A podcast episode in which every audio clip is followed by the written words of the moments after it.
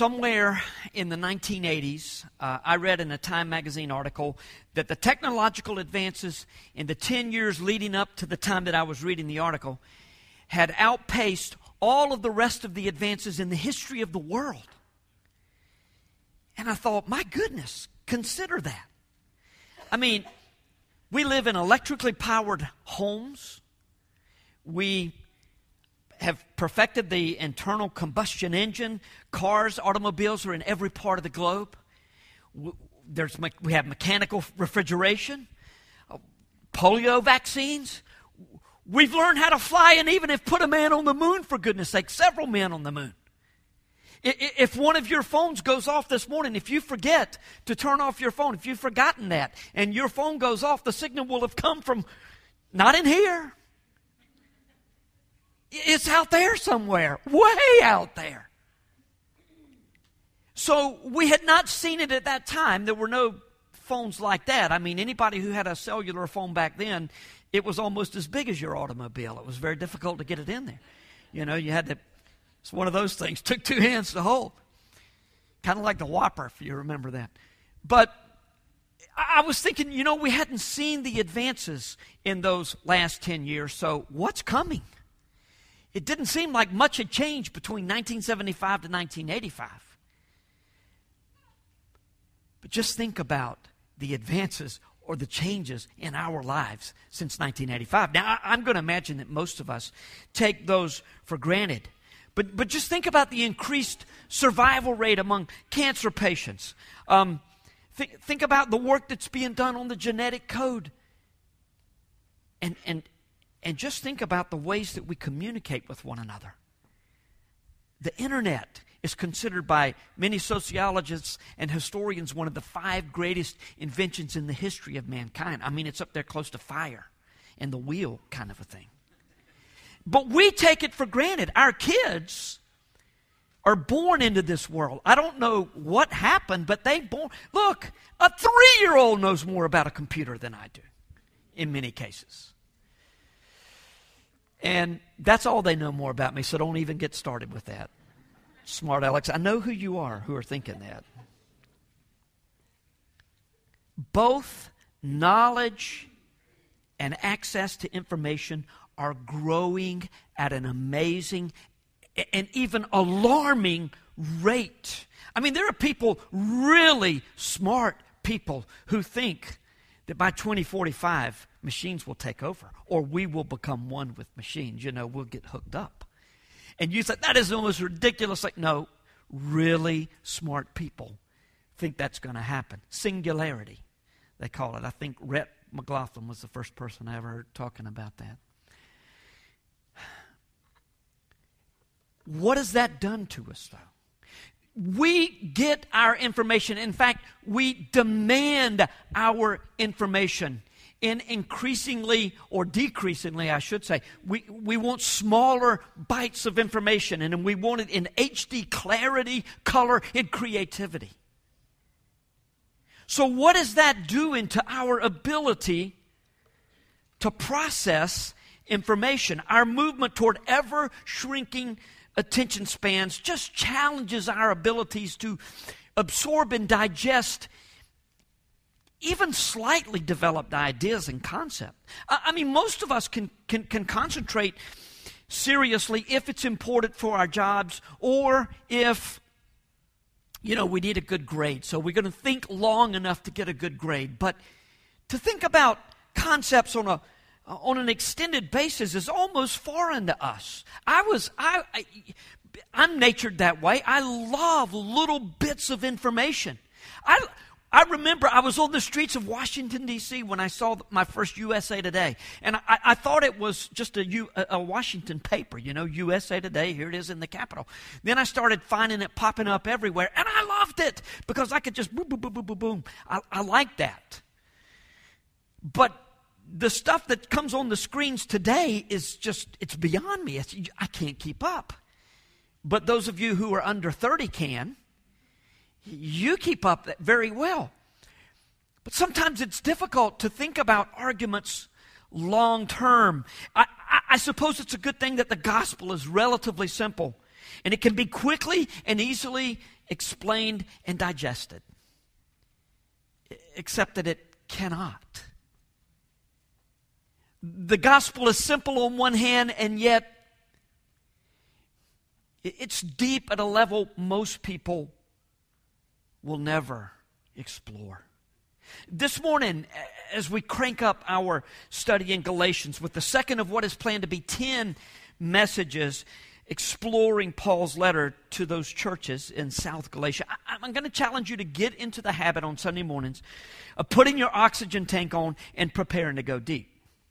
Now, when we get to chapters 3 and 4, you're going to wonder if there's enough oxygen left in your tank to actually see what we need to see. Because, like, uh, look, it's going to take more time than I've got oxygen. There is exceptional beauty in the deeps, though. Furthermore, if, if Sean and David and I do our jobs as we go through this book of Galatians, you should leave here thinking, oh, it really doesn't seem all that complicated. Believe me, it is. And, and we'll never really explore it at the depths we need to here on Sunday morning. So, as you put that oxygen mask on and you go down with the rest of us, think about going back down later on your own. Now, you may recall from last week that Galatians is the first of Paul's letters that we have. Uh, we don't possess the original document of Galatians. We don't possess the, the scroll that he wrote. I think if we did, we'd see marks that you would normally see. Paul didn't usually write letters. He wrote this letter, or at least he signed it very big because he had eye problems. He usually dictated his letters to other people, but he makes a point of saying, I Paul the Apostle wrote this letter. We'll get to that when we get to chapter 6. So we don't have that document, but we have enough manuscripts and evidence that Paul wrote this letter that even liberal theologians acknowledge that the Apostle Paul wrote the letter in the Roman province, to the churches in the Roman province of Galatia, the area that is modern day Turkey. Since most believers in these churches were either Jews or, or God fearing Gentiles who knew a great deal about the Old Testament, Paul's arguments could be fairly complex. It, it was okay for that to happen. And he used Old Testament passages at a rate that was exceeded in, in his other letters only in, in Romans. Now, there are more references to the Old Testament in 1 Corinthians, but if you remember, 1 Corinthians is this, this long and, and Galatians is about this long. So, Paul is, is, is peppering this letter with Old Testament references. And it's also, though, because of the fact that these people already knew a great deal about God, and when he preached the gospel to them, it made perfect sense. It's also why he preached and he wrote with such passion that, that frankly, at times seems to border on intense anger and frustration. About 10 days or so ago, Sean and I were coming back from Raleigh. We had some meetings up in Raleigh, and we were coming down 401 just before you get to um, to 1010, and this young man came flying by us on a, on a motorcycle. I mean, I'm going to guess he was somewhere north of 85.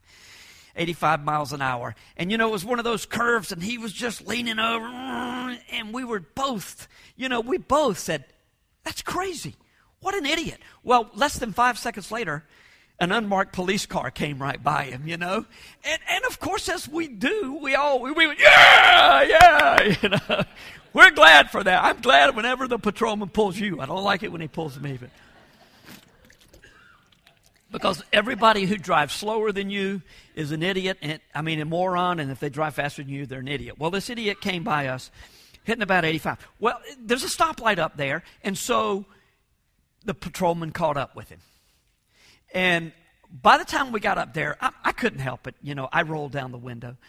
And uh, he, he was talking, you know, we were stopped, and I rolled down the window, and you could hear him for a long way.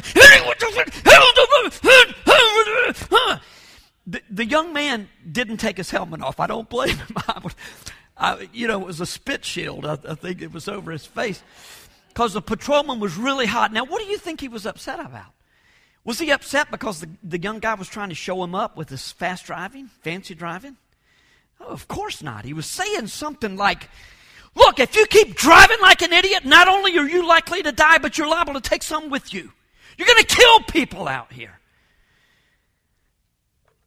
The book of Galatians has somewhat that spirit. Paul, I can just see Paul jab in the air. You know, normally he would probably jab it and, and dictate it, but he'd probably write a little bit and put it down and he just, ugh, so frustrated.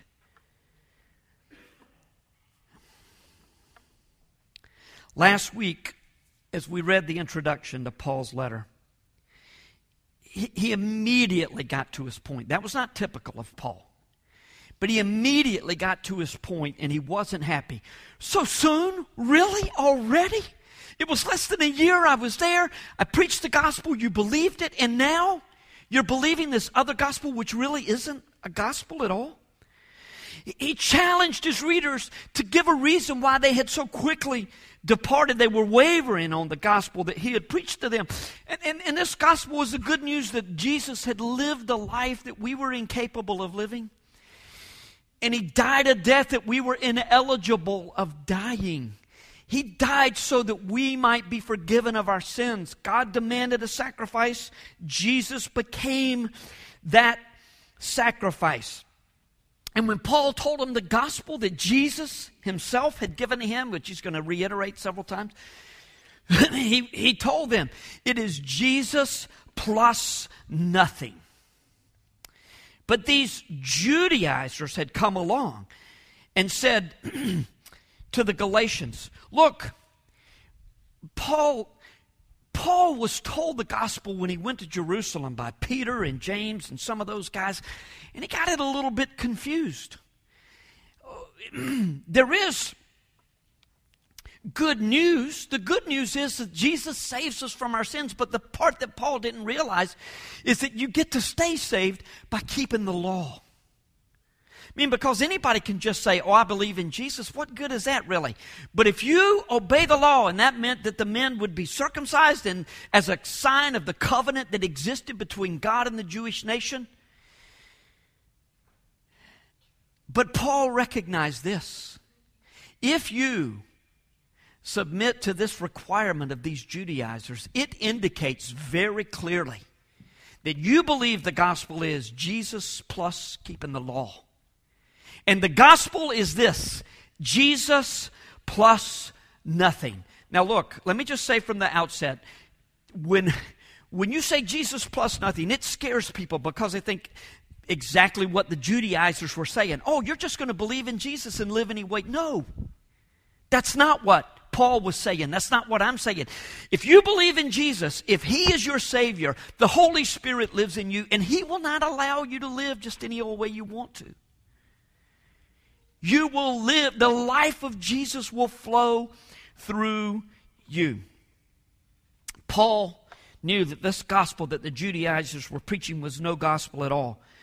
So he told them that anyone who preached the gospel differently than he had preached, than he had preached it, let him be accursed, eternally judged and damned, separated from God.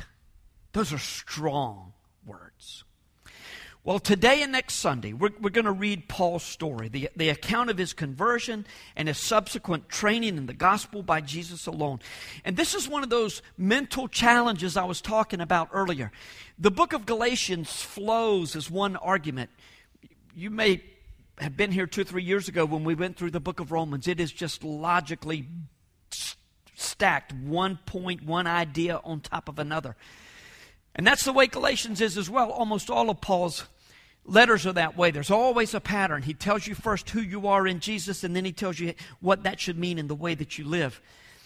But this story, right in the middle of this argument, Paul begins to talk about his testimony, his story, about how he came to know Jesus and how Jesus gave him the gospel. And there are so many thoughts in here that are applicable to us as far as our story is concerned. The story that, that Scott was talking about in the prayer time that we've got to be sharing with other people. Our story is really Jesus' story. So today's text begins to tell us how the gospel came to Paul. He, he's telling his story here. We're going to read Galatians 1 11 through 24. We're going to go to the end of the chapter.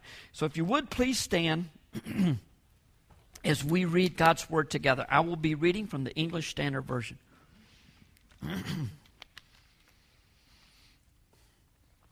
For I would have you know, brothers, that's Paul, whenever Paul said that, he was about to say something serious. It's kind of like somebody from the South say, I'm going to tell you one thing right now. That's, that's what Paul was saying. He was saying, listen to this. I'm, this is important. For I would have you know, brothers, that the gospel that was preached by me is not man's gospel. For I did not receive it from any man, nor was I taught it, but I received it through a revelation of Jesus Christ. For you have heard of my former life in Judaism, how I persecuted the church of God violently and tried to destroy it. And I was advancing in Judaism beyond many of my own age among my people. So extremely zealous was I for the traditions of my fathers. But when he who had set me apart before I was born and who called me by his grace was pleased to reveal his son to me in order that I might preach him among the Gentiles. I did not consult with anyone, nor did I go up to Jerusalem to those who were apostles before me, but I went away into Arabia and returned again to Damascus. Arabia, by the way, it, that he's talking about is it, it extended a lot farther than it does now, the borders, and it was probably not too far from Damascus. So, in other words, he didn't, ha- he didn't even go to Jerusalem. Then, after three years, I went up to Jerusalem to visit Cephas and remained with him 15 days. But I saw none of the other apostles except James, the Lord's brother. In what I am writing to you, before God, I do not lie. Then I went into the regions of Syria and Cilicia, and I was still unknown in person to the churches of Judea that are in Christ. They only were hearing it said, He who used to persecute us is now preaching the faith he once tried to destroy. And they glorified God because of me. Let's pray. Oh, Father, we pray that you would take these words and burn them deep in our hearts, and that we might leave this place committed to the pure gospel of Jesus Christ and excited to share it with others. In Jesus' name, amen. Thanks and be seated. Galatians is neatly divided into three sections, with each of these sections containing uh, two chapters of the book. Book. In the, in the first two chapters, we are we're given the history of, of Paul's story and the way that Jesus revealed the full explanation of the gospel to him. In the next section, chapters 3 and 4, which actually begins a, a little bit in chapter 2, it's not, not quite as neat uh, as, as it looks on this screen, but almost.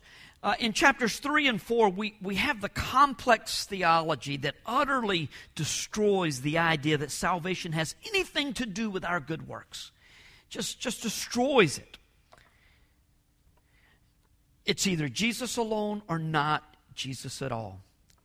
Then the last section, Galatians 5 and 6, tells us about our life in the Spirit and how that if we belong to Jesus and His Spirit, God's Spirit lives in us, in no way are we going to be taking advantage of the opportunity of, of having fire insurance so that we can live any way that we it's just not going to be a part of who we are. And he goes on to say, oh, that, that beautiful passage about the fruit of the Spirit. When he finishes that, he says, There is no law against this. If the Spirit of God is dwelling in you, you are fulfilling the law. If he is in control of your life, happens, you know, two, three minutes out of every week, I think, for most of us, maybe a little more than that. But, but when the Spirit of God is dwelling in us, we don't live any way we want to. We live the way He wants us to. Well, we're going to be spending total three weeks in this first section of Galatians, which means that we're going to tackle all of chapter 2 next Sunday. Today, we're going to spend most of our time in Galatians 1 11 to 16. next week, if there's time in the morning service, we'll give a brief overview of, uh, of the chronology of Paul's life up till this point how it all fits together because you have to pull from, you know, the book of Acts and back to Galatians and um, occasionally, maybe actually in Second Corinthians chapter 12 will come into play.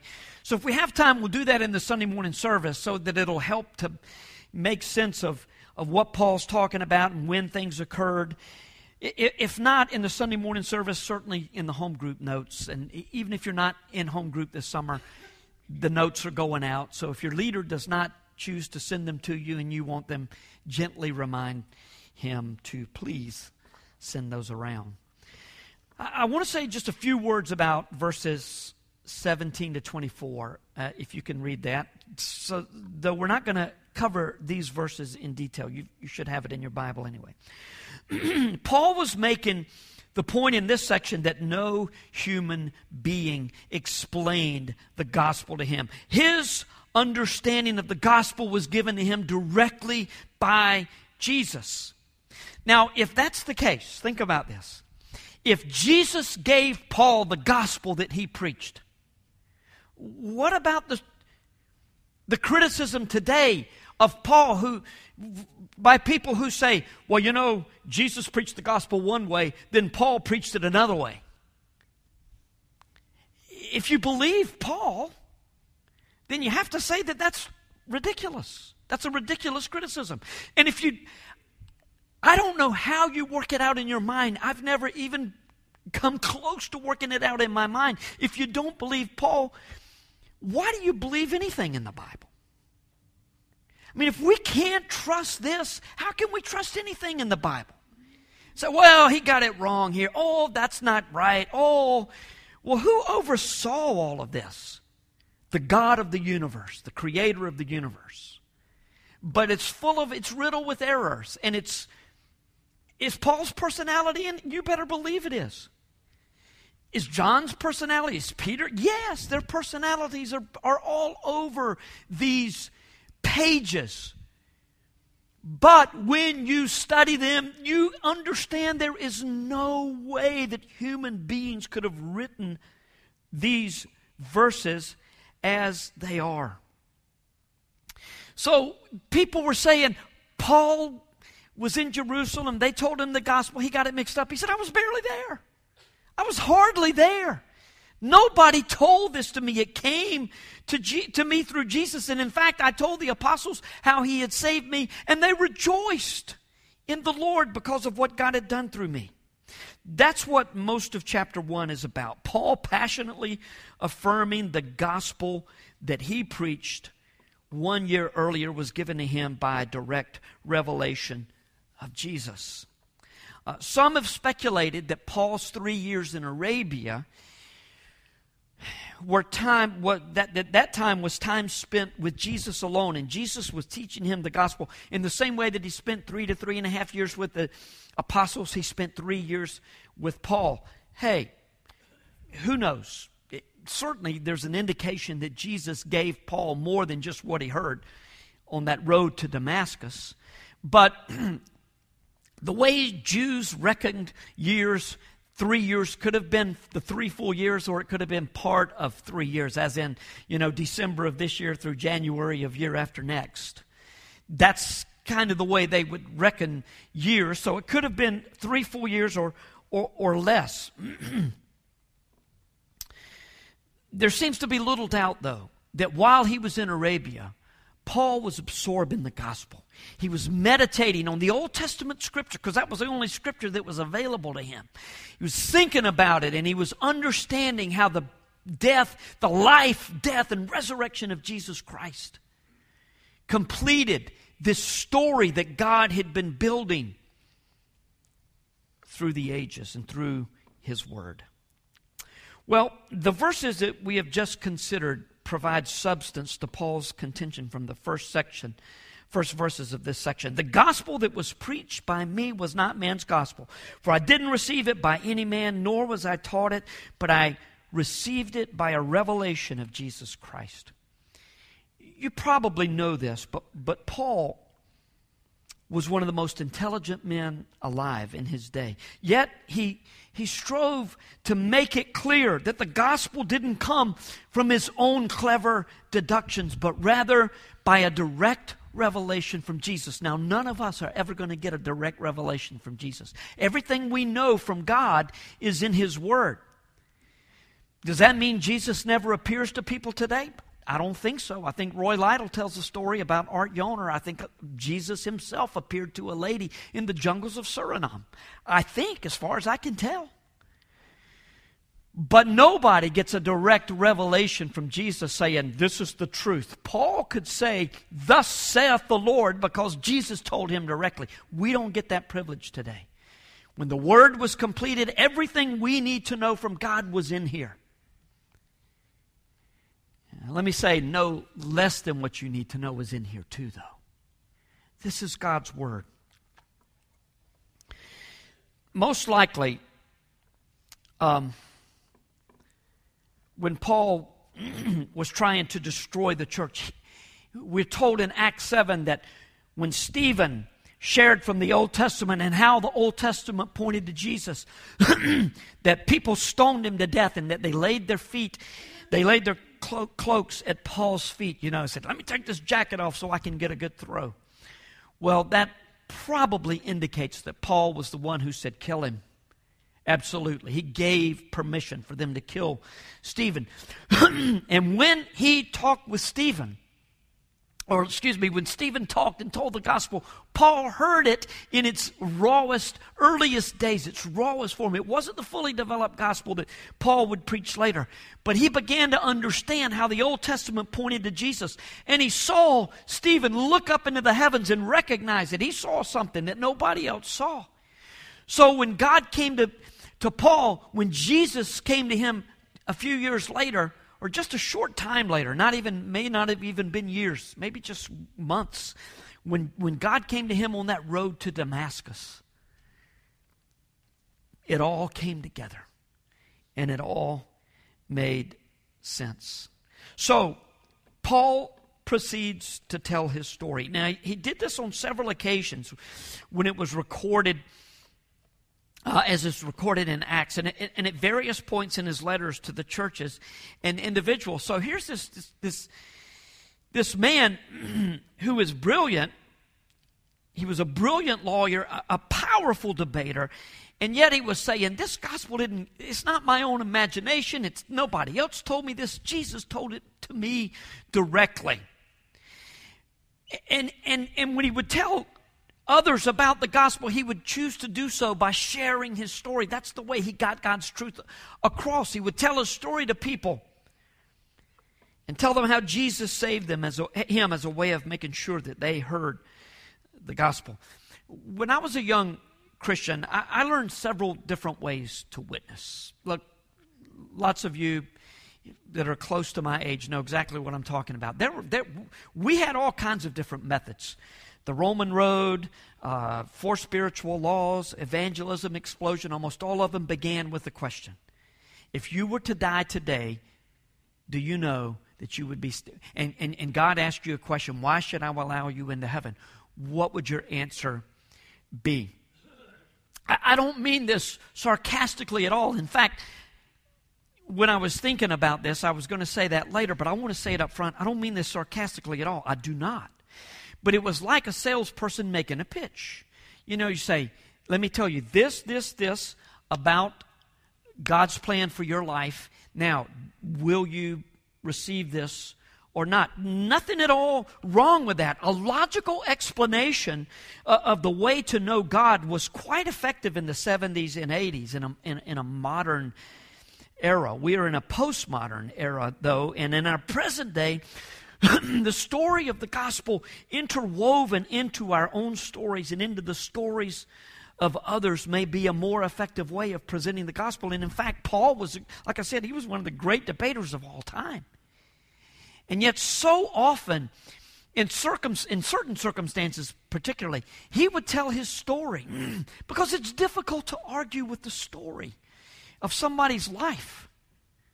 Uh, uh, when you say, This is who I was and this is who I am now, people recognize how true it is and it gives credence to, to what we're saying. I, am going to admit that if somebody were to ask me this afternoon, um, how do I become a Christian? I would say, let's go to Romans. And I would, because I'm very comfortable with that, I, I would explain it logically. See, one of the things that we want to do and we think about with witnesses, witnessing is explaining it before people are ready to hear it. and so it comes off maybe, especially again in our day. It didn't come off this way in the 70s and 80s, but in our day, it may come off as canned and, and just a presentation that you, that you go through.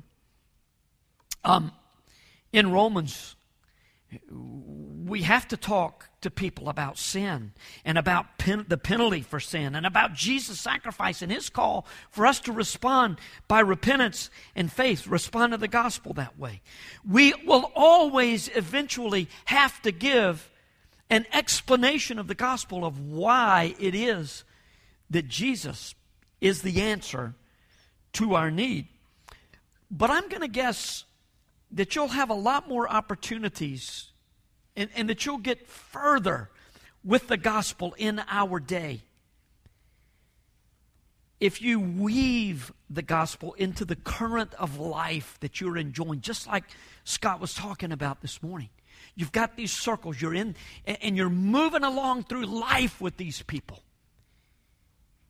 Show them the gospel, in, in addition to sharing the gospel. It's not just a matter of what we say. It's if the gospel owns us.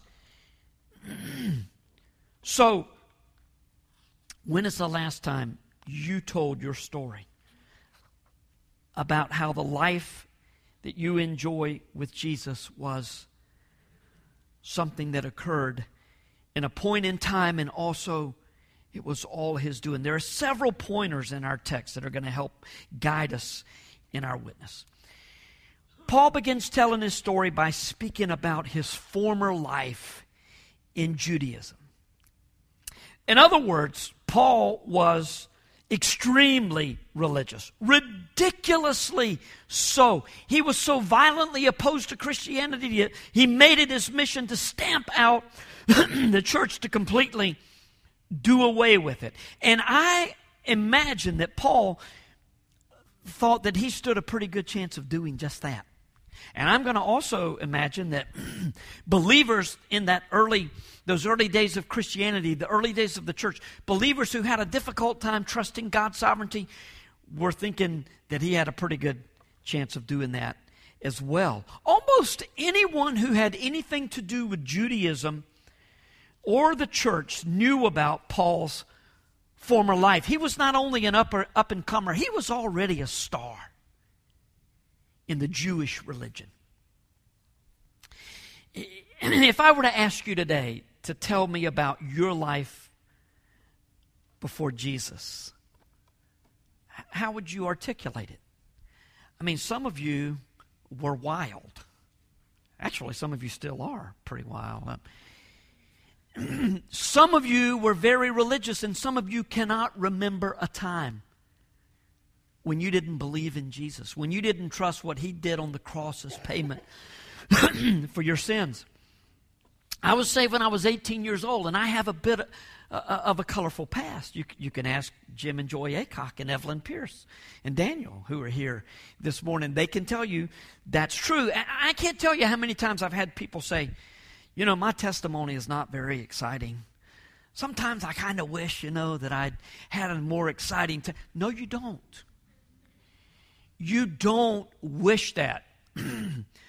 Those of you who are in here who did have a past that you regret know exactly what I'm talking about. When you read Paul's letters, you get the sense that he terribly regretted his past.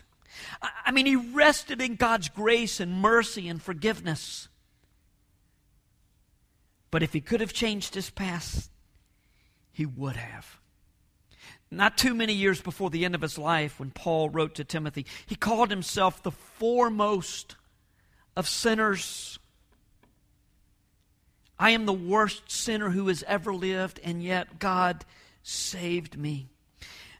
I think we can all understand how Paul felt with his past, but the truth is, every one of us has a right to feel this way. In fact, every one of us should feel this way, regardless of what our past looks like. Apart from Jesus, God tells us, we are enemies of God. We're sheep going our own way. We are deserving recipients of God's wrath. But in Jesus, we are rightly related to God. If you can't remember a time when you didn't acknowledge Jesus' death on the cross as payment for your sins, then I am very happy for you. And it's okay, and don't let that cause doubt in your mind. Even so, you were lost and condemned before you knew Jesus. Born again implies that there was a change at some point. And if you don't remember it, that's okay, because Scripture also emphasizes that the one who is believing that Jesus is the Christ is born of God. If you don't know when you were saved, don't worry about it, as long as you're not trusting anything else to get to heaven except Jesus. And that's what this whole book is about. Don't trust anything else. It's not your good works. because, see, your mind plays tricks on you. When I, I got saved when I was 18, like I say, May 1st, and it just went right by. It was like 40 years ago, this past May 1st, and, and it went right by me. Didn't even think about it, but it may have something to do with the 40 years and where I am, all that kind of stuff. Look at what happened when Paul shifts his discussion, his, his talk about the gospel from his former life to the life that he now enjoys in Jesus. I was going to talk about how when I was first saved, I didn't fully get that Jesus, I didn't really understand all of that. In fact, um, my friend had told me that his pastor had said, Look, when you come to God, you got to go through Jesus. And that's what I did. I just got on my knees and I said, Lord, I'm coming through Jesus. And immediately my life was changed. The pastor that told my friend that, by the way, was Jim Aycock. So it's one of those circles, isn't it? Cycles. Um, and so I would think, though, later, you know, I don't know how much, did I really understand it? Well, if I haven't been saved, then I need to pray for God to forgive me and save me, and, and then I need to be baptized. Look, if it'll get you there, I've been under four times, I'm, I'm first in line. Well, first in line in this group, I imagine. Unless you're, you've been a Mormon in your past, you ain't been baptized more than I have, I can almost assure you. so, your mind, though, starts to say, Well, did I know enough? Did I do it just? Look, that's a trick of Satan. It's, it's, it's kind of a works thing.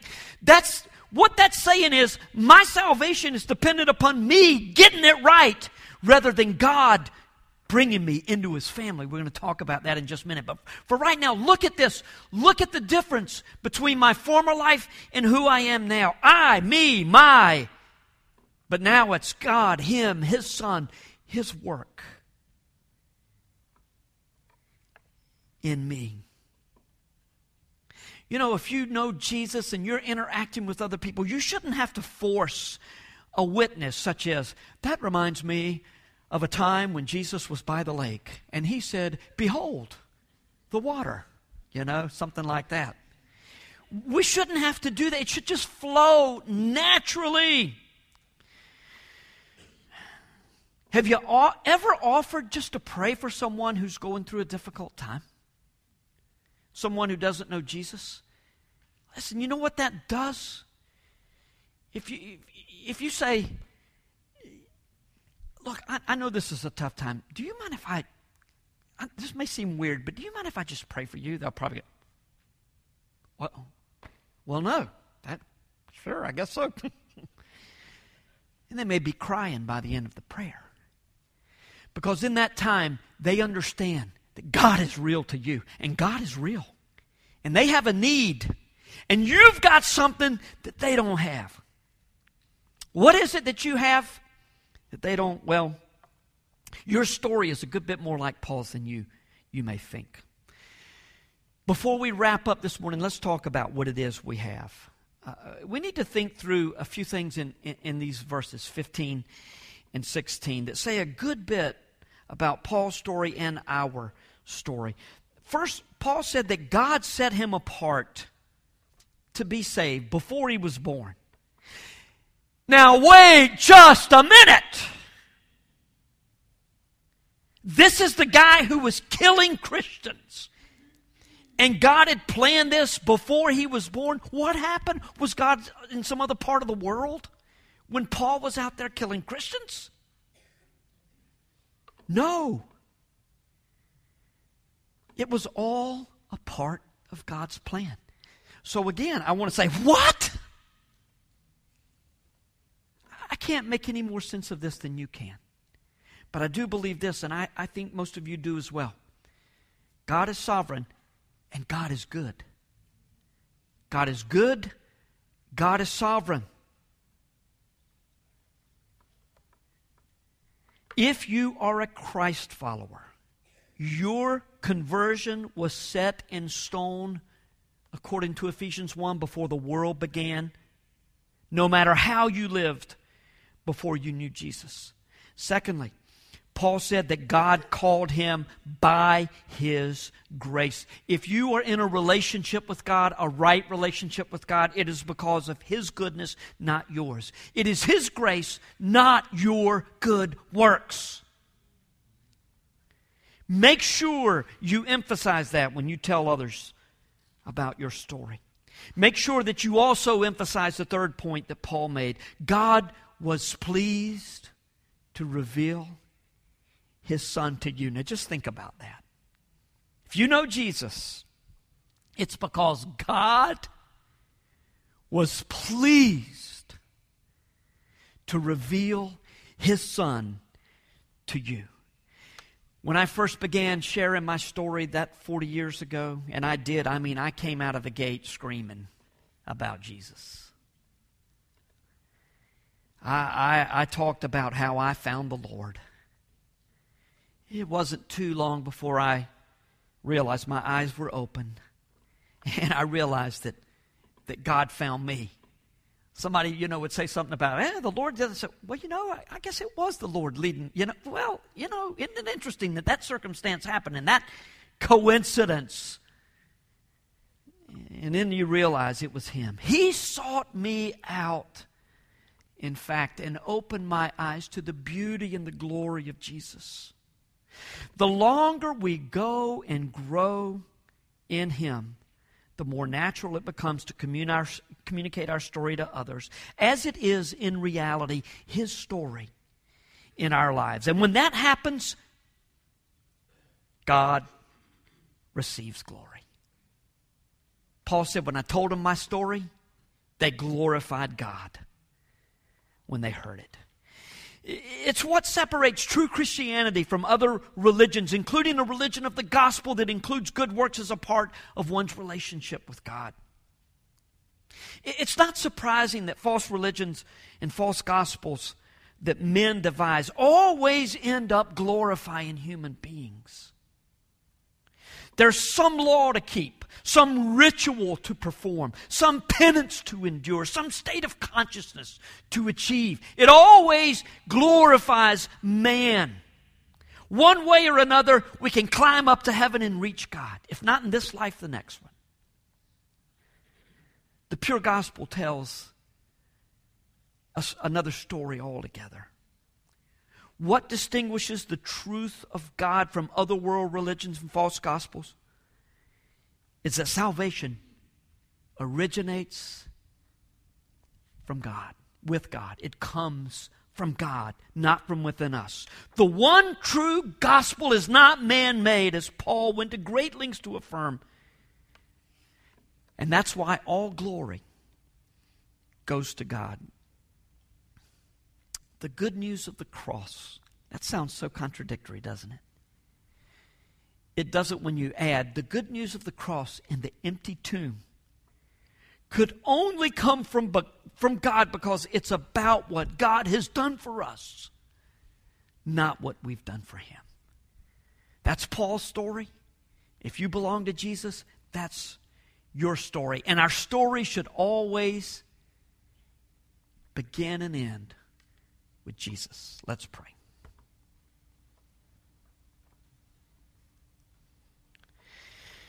Well, maybe you're here uh, this morning and all this talk about the gospel is somewhat new to you. You've heard the word, but never really quite gotten your mind wrapped around it. Maybe you've been in church most or all of your life, but you were always under the impression that your relationship with God depends on you, on your good works maybe you somewhere along the way, like I did before I was 18, I, I went to Baptist church and I, I got in my mind that it's important to believe in Jesus, but it's also necessary to continue to do good works so that on the scales of God's justice, our good works will outweigh our bad ones. And God will let us into heaven maybe some somewhere deep down in your soul you feel that God is good, which He is. You also feel that somehow He's just going to let you in, you're going to get in. That isn't true. It's not. God requires a payment for our sin. And though we were incapable of paying for our sin, the good news, the good news of the gospel which is redundant, really, is that Jesus was eligible and he did die for us. And when you acknowledge that you are a sinner before God and that you have no hope of heaven apart from Jesus' death on the cross, and when you put your belief and your trust in his death that was offered in your place, well, that's when you become his child and when the good works begin to flow because Jesus lives inside of you. So, do you know Jesus? If not, would you just humble your heart before him and ask him to cleanse you of your sin? If you want to know more about this, talk to me after the service and I'll connect you with someone that can explain it carefully how you can know that when you die, you are going to heaven because of your relationship with God through Jesus. If you do know Jesus, are you sharing your story?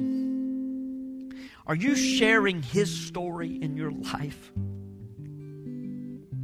You have the relationship with God that you do because somebody else was willing to share it with you this gospel, this good news. God is calling you to share your story and share the gospel. And if you will, I promise you that you will not regret it. It may be difficult, people may laugh in your face. I promise you, you will not regret sharing that story. Oh, Father,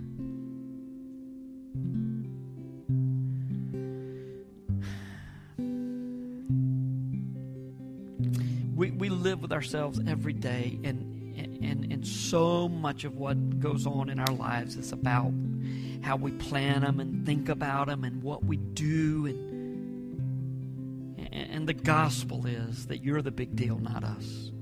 And, and that, Lord, is even not even close to the whole truth. It's, it's because the Creator God of the universe loved us that much that even in our sin, sent his son to die that we might have life. What a substitution. What a sacrifice. What an exchange. Jesus' death for our life. We're so grateful and we praise your name for who you are. Lord, for those maybe who have been here today and are just processing all of this, I pray that your Spirit of God would, would re- reveal the truth of your word to all of our hearts. Thank you for loving us. Thank you for the gospel.